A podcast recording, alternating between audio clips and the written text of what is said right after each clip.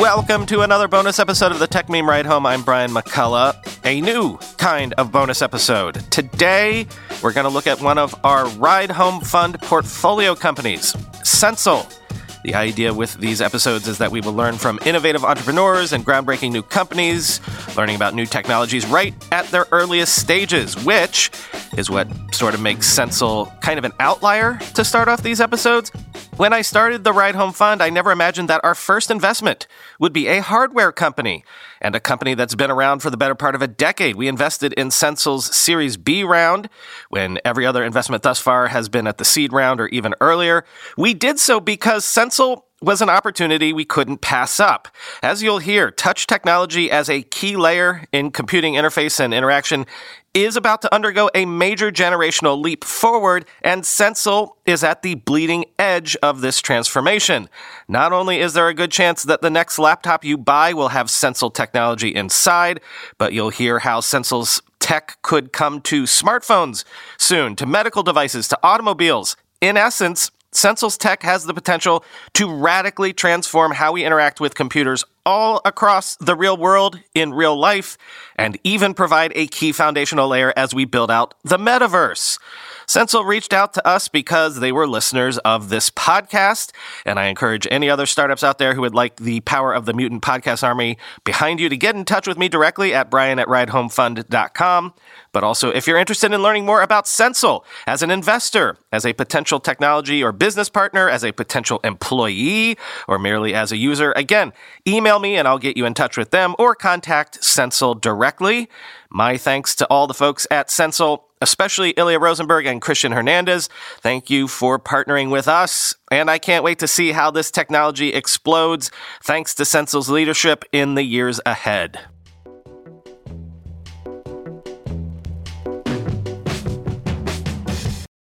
Ilya Rosenberg, thank you for coming on the Techmeme Ride Home experience, a Techmeme Ride Home bonus episode, the first of what hopefully will be several this year. But um, this is the first sort of uh, portfolio profile episode. Um, and Ilya, you're the CEO of what was the first investment for the Ride Home Fund. So also, it's fitting that you're the first uh, episode. Um, Ilya, you're the uh, one of the co-founders of Sensel. So just real quick, like in a two-minute sort of first question, uh, give me the uh, a broad outline of uh, what Sensel is as a company and, and what technology you guys uh, do.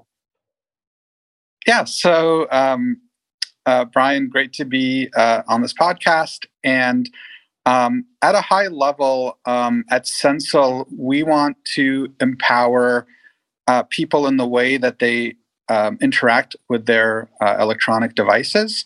Um, and we want to do that by building the best um, and most um, uh, powerful human computer interfaces um, that really increase dramatically the bandwidth of the uh, interaction that you have with your devices, um, both in terms of the touch input, um, including touch sensing and force sensing and other sensing modalities, as well as the output, uh, which includes haptic uh, feedback to the user.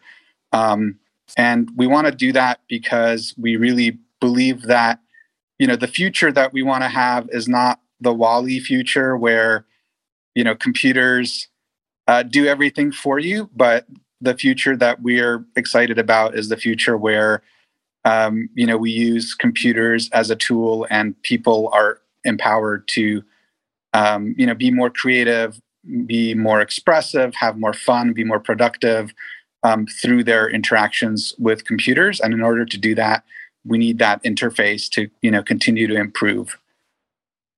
Your um your background actually we're going we're going to talk about a lot about hardware though. I know software uh, uh, interacting with this is a key component. But your your background uh, is uh, as a software developer originally is that right? Um, yeah that's correct. Um, i studied um, computer science and computer graphics um, both in my undergraduate um, at uh, Princeton and my PhD at New York University. And um, I, I got interested in um, computer graphics. Uh, it's kind of kind of funny how that happened. Um, as a kid, I loved lava lamps, and uh, I had a senior uh, project um, during my undergraduate where I tried to make a virtual lava lamp, um, basically simulating the physics of the particles and figuring out how to do the rendering. Um, and um, that's kind of how I got into computer uh, computer graphics and and kind of you know kind of I guess that was my first uh, first love in terms of um, the kind of research I was doing, um, uh, and that um, that led me into the video game industry. Um, mm. I actually um, I wrote a paper on the the techniques that I developed to do this essentially real time rendering of a lava lamp. Um, and um, is that uh, because? Uh, sorry to interrupt. Uh, and sure. I uh, this might be something that I misheard or something, but I, I, feel like I've heard before that to this day, or at, at least until recently, like in graphics, like modeling things like, you know, water flowing in a stream or like gas diffusing is not necessarily easy to do. Am I right about that? Or um, did I mishear that? Yeah, that's right. Um, it's, yeah, it's one of the most challenging um, areas in computer graphics because um, you you know you have to do the physical simulation of of the fluid. Um, um, you know, either like particle simulation or uh, voxel based simulation, and the the physics of that is quite complex. But then, um, you know, to do something that's you know fun like a lava lamp, you, you also need to render that in real time and make it look really nice and realistic. Um, so it is it is challenging both from the simulation side and the rendering rendering side. And we were trying to do that in real time, um, so that that makes it even more complex. Whereas you know when you watch these effects in a Pixar movie, you know they're often taking you know days and months to render those effects, um, but we were doing it you know in real time, um, you know as you're running the simulation. So that that leads you to your first startup, um, a, a, gaming startup, I guess.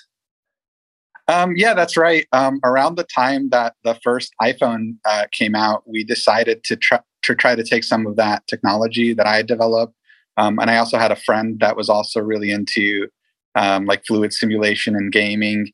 Um, and we started a company um, to take that technology and and turn that into iPhone games. So we actually built one of the first apps that was on the App Store, and it was uh, an app called iLava, and it was a, basically a virtual lava lamp for your iPhone.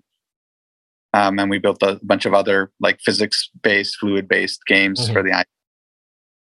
So, uh, I'm. How does that lead into uh, a, a touch hardware technology and stuff? Um, yeah. So um, I um, someone at, at Valve Software saw some of these, you know, software demos that I was building, um, and invited me to come do like an internship and a consulting gig at Valve. Um, so um, I spent um, about a year working with Valve and actually built some of our technology into the, the their engine, into the Steam engine, um, and uh, and and so actually if you play Portal 2, there's a lot of puzzles that are based on on liquids, and um, those games use the technology that I developed. It was uh, an engine oh, wow. called Globulator, is what we called it. Um, and um, yeah, and then during kind of while I was working at Valve and around that time, I started to come to the realization that um, you know graphics was increasing and improving at an exponential rate, in, both in terms of the hardware and the software. Um, but really, there was still this big bottleneck in terms of how we interact with our computers. Um, I was also like at the time trying to write, um, you know, try to trying to build some software you can do like virtual clay modeling, you know, using the same engine um, and other kind of experiences. And I realized like, wow, it's really, you know, it's really hard to do any of this with a keyboard and mouse. Like like the thing that's really missing is not the hardware and the soft like not the you know the video graphics hardware and the soft video you know, video graphical software it's really the interfaces that are deficient to get to kind of the next level of experiences that i wanted to kind of to see happen um, that's kind of what what got me into the hardware uh, side of things and so that's uh, startup number two i'm assuming uh, which is touchco um, yeah so funny enough, there was another startup in hmm. there, mm. uh, something I did parallel to Gotham Wave Games, which was um, Gotham Wave Games. My experience doing that and this other startup led to Touchco. Um, and this other startup, um, it's a whole other tangent, but uh, um, it was a company called Smart Lines, and we were developing um, actually sensors that would get in, embedded into tennis courts um, to detect if the tennis ball was in or out. Oh. Um, so that's kind of how I got exposed to the sensing hardware side of things. Um, uh, because for, for what we were doing there, we had this big challenge where we wanted to um, detect the impact of a tennis ball on the surface of the court, but also know, you know, is it in or out? So you need really high precision for that. Um, and also, you need to ignore something like a footstep. So if the player steps on the line, you don't want it to buzz or whatever.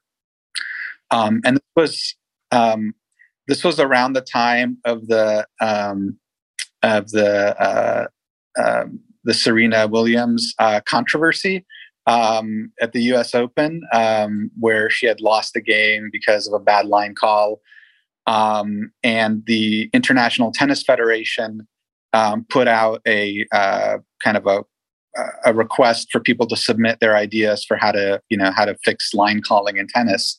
Um, so we were one of the systems that um, uh, went after the ITF uh, certification, um, and we we essentially built out several of these tennis courts with sensors, and it was system work that was awesome, um, but the company, um, you know, we took some bad investments and kind of ran out of money. Um, and so this was around the same time I was doing Gotham Wave Games. So I was kind of trying to do two startups in parallel, um, and I and and doing the stuff with Valve. Um, and uh, and then I had this idea, like, oh, could we just take some of this hardware that we were developing for SmartLine, some of the you know kind of the concepts, and miniaturize it and build a sensor that you could have on your desk that could you know sense your touch, your pressure, um, and so I kind of kind of combined these two, uh, I guess, areas that I've been working in to one, and that was the start of TouchCo.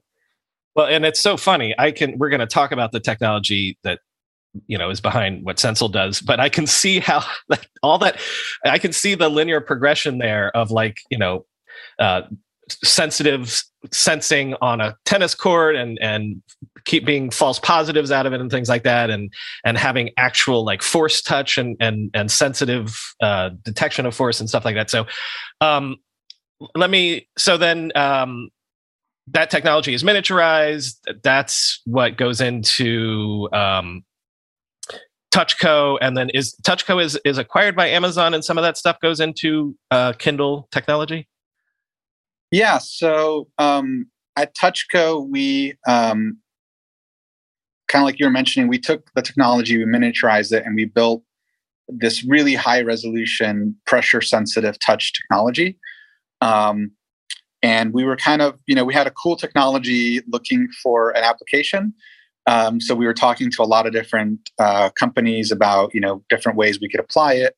Um, Amazon saw what we were doing, and at the time, they um, they had just released the first Kindle, um, and they were looking for a way to add touch sensitivity to the Kindle, but they didn't want to put a touch sensor on top of the display because that would decrease the contrast and the brightness of it, um, especially for an e-ink reflective display. Um, if you put anything on top of it, it, it really kills the the look of that display because there's no backlighting. Um, so the idea was to put a flexible e-ink display on top of one of our sensors so there's absolutely no optical impact um, and build this like awesome you know kindle reader uh, that looks beautiful but you have a touch sensor. Um, and you have to remember like the early kindle readers they were very like steampunk. They had like mechanical oh yeah. paddle for changing the page and they had like mechanical keyboards and the scroll wheel. It was like very yeah very retro. Um, and um, and so they they ended up acquiring Touchco to build you know bring that expertise that we had in developing touch sensing technology into Amazon to help them you know kind of build you know build a better user experience for the Kindle. Well, I'm assuming that was used in in the Kindle Voyage, which is my favorite version of the Kindle. For whatever reason, I buy Kindles like people buy cell phones. I, every time there's a new one, I get one. And the the the Voyage was my favorite version of that. Um, so I'm assuming that was you, your technology in there somewhere. Yeah. So um, so actually, um, Aaron Zarraga, who's my co-founder at, at my new company Sensel, at what we're, you know we're talking about today, um, and myself, we um, took some of that code technology and we invented a way to do a virtual page turn button um, on the Kindle Voyage. Um, and that was called uh, the page press feature. Um, and the idea behind it was that we actually embedded force sensors under the glass of the display um, around the bezel. And we also added in a haptic um, actuator technology. Um, and by combining the force sensing and the haptics, we were able to basically virtually em- emulate a physical button click. So it felt like you were clicking a mechanical button, but really um, you were just pressing on a force sensor, and then at the right force level, a, a mechanic, you know, a haptic click was was actuated to simulate the feel of that button. Um, and this was really the first high volume consumer electronic device to that I know of that had this kind of technology. Um, it came out, you know, pr- prior to the Apple Watch, was which was Apple's first product to have haptics, force and haptics, um, and uh, and it was it was really exciting to you know to see some of the Touchco technology that we had developed, um, you know, shipping in high volume and tens of millions of units. So um, that was that was a pretty awesome experience. Well, let's let's not dilly dally any, any further. So, uh, I think, was founded uh, in 2013. Is that right? Yes, that's right. And so, I'm assuming the idea was to continue along these lines and and take it to the, to the next generation stuff. So, um, instead of having you, you know, recall all of the steps to where we are today, um, take me to the present day to to what Sensel is doing now, to the smart surface, and and just generally this this next generation of touch that that Sensel is bringing into the world right now? Yeah, so really, what we're um, trying to do is make um, you know integrate touch sensing, force sensing, and haptics. Um, integrate that all together and make that available as a um, you know kind of in a packaged form um, to uh, to major OEMs um, in the PC and mobile industries and, and and other industries as well. And really, what we've really focused on at Sensel is this concept of smart surface, where we're really combining these these technologies to make a very um, seamless, very rich experience for the user. Um, and it actually turns out that um, you know combining touch, force, and haptics, having the best in class user experience in all three of those, and um, doing it in a cost effective, you know, uh, an efficient way, uh, power efficient, and um, you know, thin. Uh, it's it's a, actually a very complex problem to to combine those technologies and most companies that have been around um, and that are in the industry that do touch sensing, force sensing, or haptics, they really have expertise in only one of those areas. And where we've really found our niche and where we've had a lot of success is, is in that we understand all three of these uh, technologies. We have deep experience and intellectual property in all three of these technologies. And we can deliver a full solution to the customer um, so they don't have to worry about and try to figure out how to you know source three different components how to combine them how to write all the firmware and the software and build out the user experiences. Um, we do all that for them um, in a very uh, you know high performance and cost effective way. Guys, we don't have to choose between hair growth and our health. Nutrafol's drug-free whole body approach promotes hair growth from within. No compromises, just better hair. Nutrafol is the number one dermatologist recommended hair growth supplement brand with over 1 million people seeing thicker, stronger, faster growing hair with less shedding. With Nutrafol, building a hair growth routine is simple. Purchase online, no prescription or doctor's visits required. Free shipping and automated deliveries ensure you'll never miss a day. See results in three to six months. While many supplements rely solely on ingredient studies, Nutrafol clinically tests final formulations to ensure their efficacy. In a clinical study, 84% of men showed improvement in their hair after six months taking Nutrafol's men's hair growth supplements. Take the first step to visibly thicker, healthier hair. For a limited time, Nutrafol is offering our listeners $10 off your first month subscription and free shipping when you go to Nutrafol.com slash men and enter the promo code RIDE HOME. Find out why over 4,500 healthcare professionals and hairstylists recommend Nutrafol for healthier hair. Nutrafol.com slash men, spelled N-U-T-R-A-F-O-L dot com slash men, and enter promo code RIDE HOME. We're being sponsored today by a company on a product that longtime listeners know I have used for years and cannot, literally cannot live or at least work without it. 1Password. One Password combines industry leading security with award winning design to bring private, secure, and user friendly password management to everyone.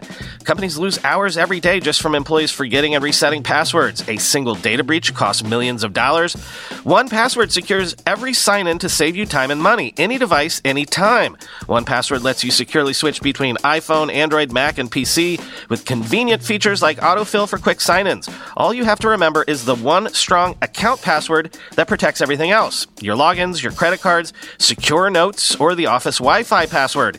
1Password generates as many strong, unique passwords as you need and securely stores them in an encrypted vault that only you have access to. I started using 1Password, what, a decade ago? Join me and over 100,000 businesses on board the 1Password bandwagon. Because right now, my listeners get a free two-week trial at onepassword.com slash ride. That's two free weeks at the number one, the word password, all one word, dot com slash ride. Onepassword.com slash ride. So one way maybe um, you know normal folks would understand this is you know, uh, it's let's let's think of laptops right now. Um, so like if people are old enough to remember, like you know, 20 years ago, you on a laptop you'd have a, a touchpad plus physical buttons, and then you know, starting about 10 years ago, it switches to click pads where you get rid of the physical buttons. Um, and so this is moving from just having touch to then you know having feet haptic feedbacks and things like that and and so explain to me what this next generation is. Like obviously we're there no physical buttons. That's ancient history. But um like what what can i do with a, a, if i have a Sensel device in my laptop in the near future what can i do with it that i can't do right now um, with a touchpad on my laptop? Um, so there's kind of a spectrum of advantages that you get um, when you start to integrate Sensel's technology um, um, and you know haptic force sensing in general. And the first kind of you know if you start um, kind of more at the hardware side and the industrial design side, um, which is usually the first thing that the customer like our customers, which are you know in the laptop and mobile um, OEMs that they care about. The, the, the, the, those first things are usually around the industrial design. So it's how big of a touchpad can I build? Um, and mechanical touchpad just does not scale. Um, if you try to make a big mechanical touchpad with a you know a little click button underneath it, it just starts to fail mechanically um, as it gets bigger because of flatness tolerances and and, and stiffness and, and all these kind of things. Um, so that's kind of the first thing is like I can grow the touchpad bigger, um, um, and and then also, um, as the touchpad gets bigger, you need it to get thinner because if you just grow it in X and Y, but you keep the same Z height, um, the thickness um, as a traditional mechanical click pad, um, you start to really consume a lot of the volume um, that's internal to the device. Um, and so you have less space for battery, you have less space for other, you know, computing uh, things that are in the laptop. so those are kind of like the, the higher level things that um, the customers often care about is like how big can I make the touchpad? How thin can I make it? Um, uh, but then um, you know you go a level deeper and you really start to see there's a lot of user experience benefits. Um, and again, um, there's kind of a hierarchy of like, there's some very basic things that you get. Um, things like you can do much better palm rejection. So as you have a bigger touchpad, you're more likely to rest your palm on it inadvertently. You might not even notice it, um, but you don't want your palm to click accidentally. Um, if you're, you know, you just have your hand on the keyboard of a touchpad, you know, or you have your hand on the keyboard because you're typing, but part of your palm is touching the touchpad. You don't want to false click or false activate. Um, with a haptic force pad, um, we can in software determine, oh, that's a palm. We're going to ignore the you know the force or the location of that palm because um, we know that the user isn't purposely trying to press there.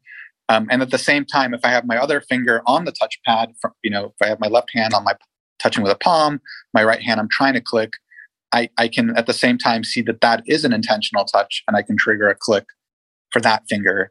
Um, um, and then you know just in general being able to click anywhere on the surface with a consistent force that that is a huge benefit because that allows you to be much faster much more efficient um, you know have much less fatigue um, in so your there's not there's not like a, a, hot zone on on one of these. Everything exactly. is the hot zone yeah.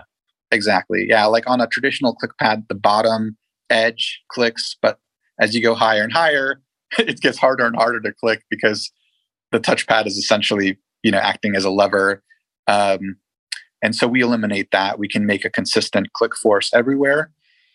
Um, and then you know going a little bit deeper um, you can start to customize um, those effects. So you can have different um, different forces um, for different types of clicks.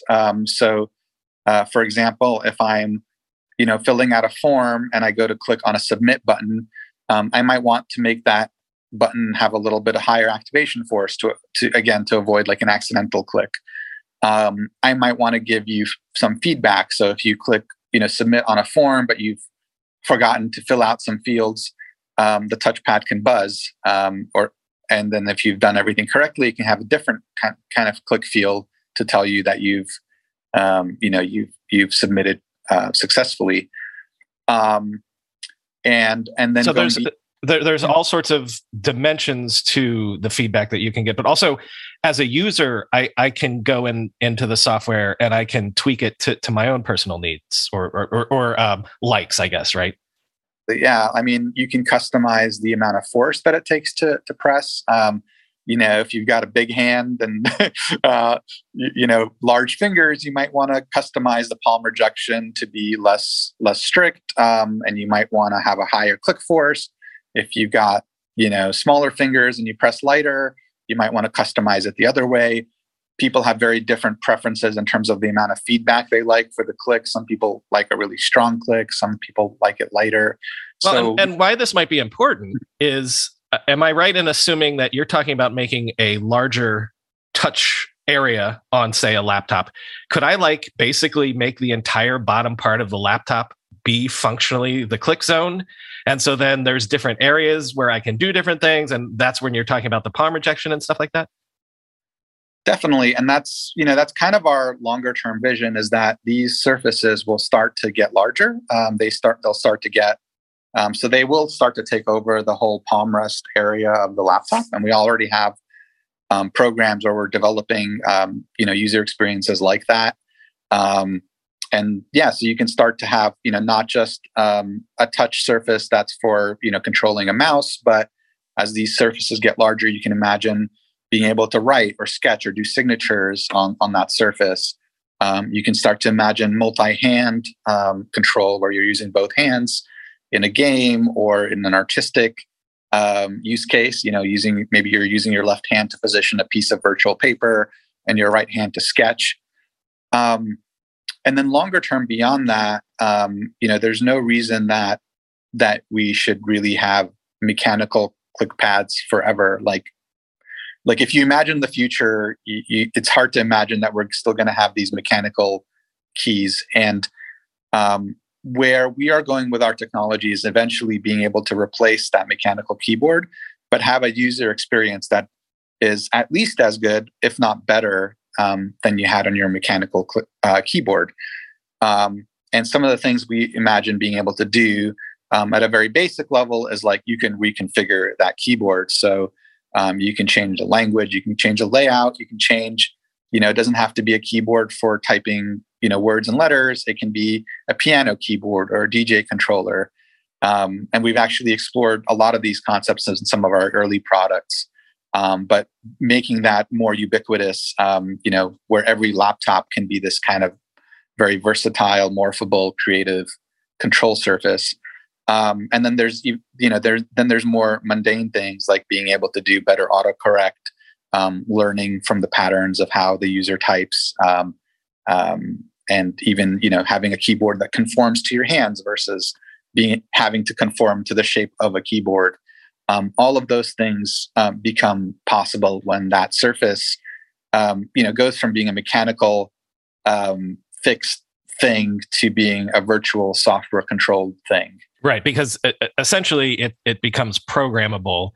Um, and by the way, I'd encourage people if you want to Google some of Sensel's you know products. They, they they've already created some hardware tools for musicians and the like for for these sorts of things. Where, but uh, is what you're saying, you know, sort of this sci-fi, you know, Star Trek: The Next Generation dream of having you know a surface that you can type on which right now people you know rightfully so don't like because it feels like i'm typing on a piece of glass. But are, are you saying that ultimately the dream is in this area of what you can do? For me to be able to type on a virtual keyboard and be able to do it without looking at it because the feedback is so accurate and so good that it'll it'll feel or at least be similar to using um, a mechanical keyboard? Exactly. And what we can do today um, uh, with the technology we've developed already is we can simulate the force sensitivity of the keyboard so we know exactly how hard you're pressing with every finger um, and we can provide a very realistic click. So when you press on it it really feels like you're pressing down and hitting a key. Um, the holy grail and the part that we haven't solved yet but we want to solve in, in the near future is how do how do you you know being able to feel the keyboard. So you know you can close your eyes and move your hands around the keyboard. You can feel the little nub nubs under the f and j keys. Um, and you can really type with with your eyes closed on a mechanical keyboard today. How can we replicate that um, virtually? Um, and uh, that's you know where i want to take the company in the future is uh, being able to do that kind of user experience and we do think it's totally within the realm of possibility um, but it's a very hard problem because um, you know you need to stimulate the receptors in, in the in the human finger um, to give you that that tactile feedback. Um, um, but but that's certainly um, where we see these interfaces going.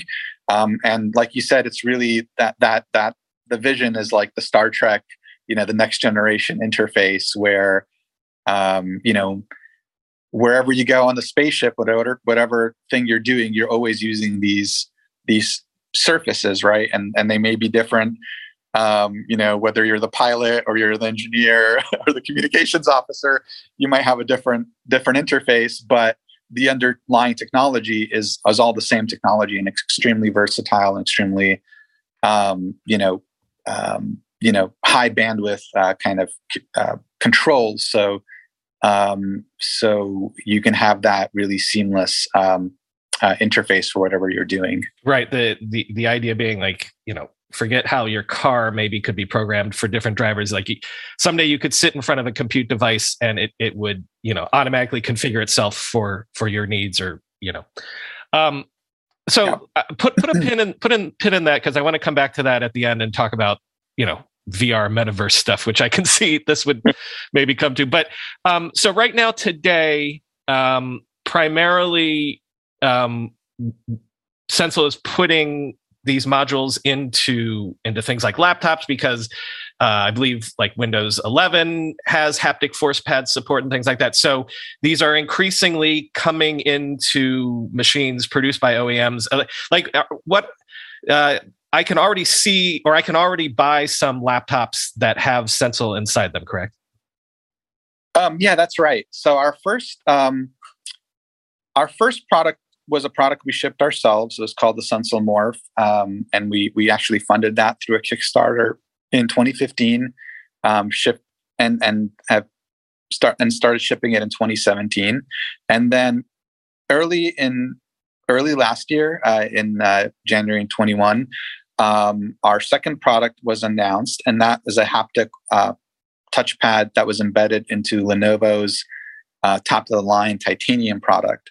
Um, and that was really the first time you saw a haptic force pad outside of a MacBook. Um, um, you know, in the PC world, that that was a really high performance, really great user experience.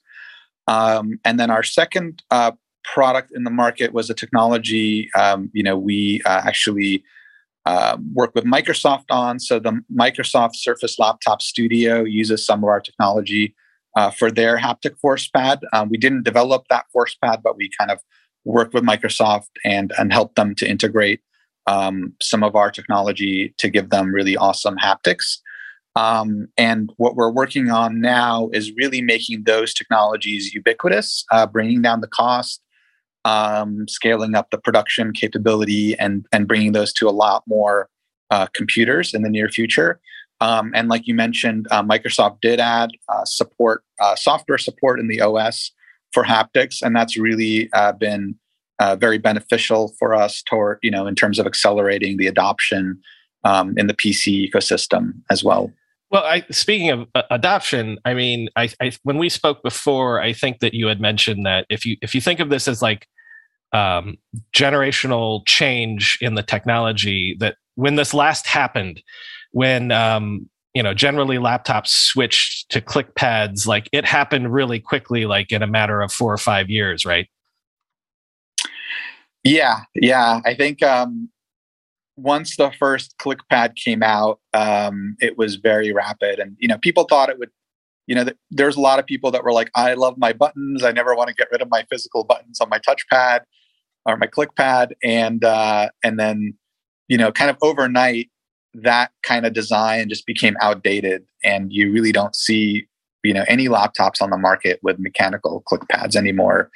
You know, outside of a few like ruggedized laptops that the military uses um, that's just disappeared. Um, and so I think there's going to be a similar, you know, really rapid transition that's going to happen towards haptic force pads because you know nobody wants to be, you know, uh, you know nobody wants to ship an outdated design that, uh, um, you know, um, you know in the in the in the uh, consumer electronics world, um, there's there's kind of these trends, right? Um, and I think um, there there's definitely a trend towards you know more simple, more elegant designs.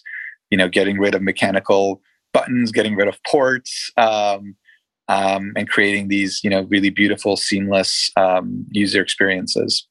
So these are these are the years of the force pad coming to your next laptop will uh, hopefully likely have force pad technology inside it. But we haven't even you mentioned the rugged um, laptops.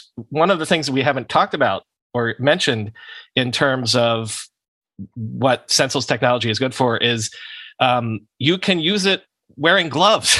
you can use it um, in uh, uh, in wet environments, all sorts of stuff. So like that that also speaks to ways that this technology can evolve beyond you know even just laptops or even smartphones.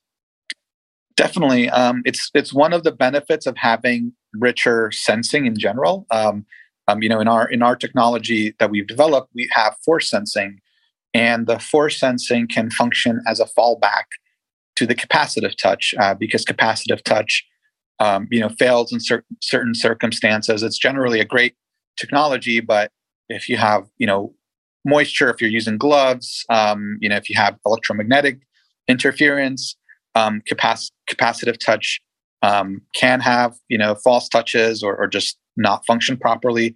And so by adding richer uh, sensing modalities, um, you can you can make that capacitive touch sensor more robust. Um, so we have we do have technologies that are um, you know really really good for situations where you know maybe it's in a medical environment and you need to make sure that you know was that really intentional because you know, an, an unintentional click could have some bad consequences. Um, so, um, and then we even have technologies that can work fully, you know, underwater, for example, or you know, just in, in drenching rain, and the sensor continues to function perfectly. Um, um, so that's some of the advantages that I think um, kind of in the longer tail of, of what we can do as a company um, that we can really benefit from. Want a better way to simplify your business finances across expenses, vendor payments, and accounting? If so, Ramp could be a complete game changer. Ramp is the corporate card and spend management software designed to help you save time and put money back in your pocket. Ramp gives finance teams unprecedented control and insight into company spend. With Ramp, you're able to issue cards to every employee with limits and restrictions and automate expense reporting so you can stop wasting time at the end of every month. Ramp's accounting software automatically collects receipts and categorizes your expenses in real time so you don't have to. You'll never have to chase down a receipt again, and your employees will no longer spend hours submitting expense reports. The time you'll save each month on employee expenses will allow you to close your books eight times faster. Ramp also saves you money. Businesses that use Ramp save an average of 5% the first year. Ramp is easy to use. Get started, issue virtual and physical cards, and start making payments in less than 15 minutes, whether you have five employees or 5,000. And now, get $250 when you join Ramp. Just go to ramp.com slash techmeme. Ramp.com slash techmeme, R-A-M-P dot com slash techmeme. So this is, you know, imagining, you know, this sort of technology on heavy duty hardware out on a construction site or as you're saying like in a in a hospital where people need to use it while still wearing gloves and things like that. But um so if you combine that this you know ability to use it in all sorts of settings that you couldn't use touch technology before if you combine that with the fact that you know we can increase the size of it. It's not like a little you know post-it note size thing. You could um like could we one day have the entire dashboard of a car essentially be uh, a smart surface that again which would solve problems because what people complain about with their teslas is is like i, I need the knob. Like you know I, I'm, I'm missing that ability to, to to turn the air up and down by by not even looking at it right yeah, I mean, we can solve the two biggest problems of a touch sensor, you know, in a car, which is one is like you don't know if you've pressed it because you don't have any feedback, um, and the second is you don't know where you are because you're looking, you know, you're looking ahead at the road, so you don't know if you're, you know, you're on the volume control uh, button or you're in, on the uh, temperature, you know, or you or you've slipped off because you hit a bump. Um, you know, we can bring back some of that tactility that we lost with um, with physical controls. Um, and in a car, it's interesting because you have a lot of these surfaces. You know, you have controls for the windows and doors. You have controls, you know, the the main console, but you've also got steering wheels and palm rests. So there's a lot of um, you know a lot of areas, a lot of opportunities for for some of the our technology that we've been developing to um, enhance those experiences. So also, um, if you achieve your dream of you know having the the real 3D feedback and stuff like that, then we are talking about solving the the holy grail problem of the VR and the metaverse, where in future eh, you don't even have to look at it, but you can you can get actual feedback and touch that might be tied to what you're doing in some sort of AR or VR environment. Yeah, definitely. And and I think one of the things I'm personally really really excited about is is um, the possibilities of AR because um, once you have you know an AR you know really good AR display that you're wearing in the form of goggles um, or glasses, um, you know any surface that you interact with can become this smart virtual surface. Um, but you're still going to need some way to sense the touch, to sense um, the force to provide feedback. Um, so we can start to imagine, you know, we have, you know, we have these larger touch surfaces that can be, you know, anywhere in your house, on your table, on your wall. Um, and then as soon as you you, you approach them, um, you know, the AR display can overlay graphics onto those surfaces. Um, but you can still have that rich tactility and feedback. You don't have to just do gestures in the air. Um, you know you can have something physical that you're interacting with um, but that you've got you know visual representations also overlaid on top of um, so i think it's it's going to be a really exciting uh, space to explore. Um, you know, the display technology really hasn't been there up till now to to make those experiences really great.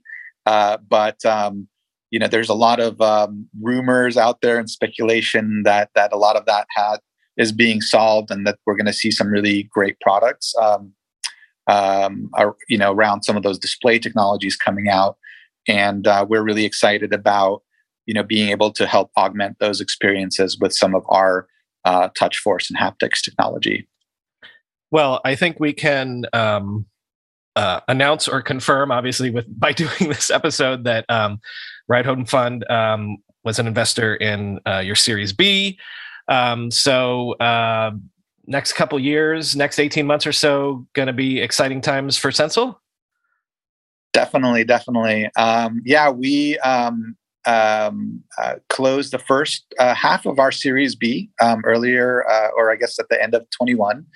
Um, and I can announce we closed uh, 9 million. Um, I was led by uh, uh, Taiwanese CM called Global Lighting Technologies that actually specializes in a lot of really cool lighting technology that's very complementary to what we do with our touch touch sensing and haptics technology. Um, and uh, we were really excited, uh, you know, to have Ride Home uh, Fund be a part of that round. Um, and we are also um, uh, looking to close another nine million dollars in the near future, and that's uh, well underway. Um, and um, yeah, we're going to take take that funding to um, accelerate, um, you know, the the development of our technologies and the uh, the scale up of production. Um, um, so um, I, I, think uh, in the very near future, you're going to see a lot of a lot more of Sensel technology and a lot more of um, the products that you use every day. Um, and really, the goal um, is to is for someday this technology to become um, ubiquitous and kind of um, you know in a lot of in a lot of places where you're going to be interacting with um, uh, with uh, electronic devices. Well, and the idea uh, behind doing this the way we're doing it is that um, all of the ride home audience uh, hopefully can become excited about this technology too and t- to that end um, if people want to find out more uh, can uh, should people start asking for make sure there's Sensel inside when they buy a laptop um, do you have any asks for the audience in terms of just generally tell us how how we can um, how we can continue to be fans of Sensel uh, going forward. Um, yeah i think I think the best way is just to um, you know just to pay attention to the kind of the interaction technology that you're using in your in your devices. Um, when you're you know when you're buying a laptop uh, check out what kind of touch sensor you know is it using? Is there you know is there is there haptic feedback? Is there force feedback um, and um, you know kind of tell tell your friends about it um, you know a lot of people it's funny like a lot of people that use um, Apple products get used to a certain user experience and they're shocked when they go and try other products. Like they try a PC and they're like, oh, wow, this touchpad is terrible. But people don't realize why that is. They, they don't realize that, you know, Apple's invested probably hundreds of millions of dollars to, you know, to develop the, that, that, that touchpad or that keyboard or the touch sensor on their iPhone. There's a lot of really cool technology that goes into that. Um, and um, and um, you know, but there's no reason that it should be limited to the products of one company. We need to, you know, start to bring these better user experiences to to other uh, products, other technologies in our lives. Um, and that's what Sensel is doing. So I think, yeah, just be more aware of uh, your uh, your your interactions with technology. I think be be more uh, uh, discerning, I guess, um, and demanding of, of, products that you buy that they do, um, you know, invest in making these interactions better. Because, um, I mean, these these technologies are, you know, we're using them day in and day out, and especially, you know, with what we've had over the last few years with the pandemic. I mean, we're, you know, doing work remotely. We're, we're uh, studying remotely. Um, we're using our computers all day. Like, why shouldn't we have better um, you know better interaction technologies for these things that we're doing um, doing all day um, you know these technologies should be um, they should really be optimized for the person rather than the person having to you know, train themselves and fit themselves into a, a mold or a box uh, of how they use their technology. And that's what we're um, trying to do at Sensel. No more conforming to the hardware. The hardware conforms to you. Yes. Um, listen, anybody out there listening, if this is interesting to you and exciting, get in touch with me and I will pass you along to Sensel. Um, but Ilya, thank you so much for being the first to come on and uh, tell us about your company and very exciting times ahead and, and happy 2022. Thank you, Brian. It's been uh, really fun uh, talking to you. Thank you for the the opportunity and for the investment, and uh, and uh, happy 2022 to you and and all your uh, listeners as well.